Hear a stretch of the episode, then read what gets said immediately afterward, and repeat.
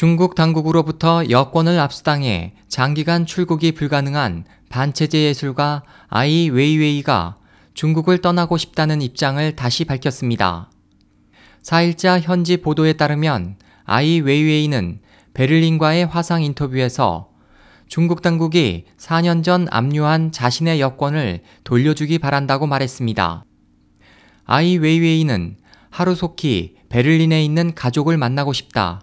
그곳에서 아들과 함께 거리를 걷고 싶다면서 베이징에서 원격 기술을 이용해 베를린에 있는 자신의 아들을 소재로 한 영화를 만들고 있다고 말했습니다.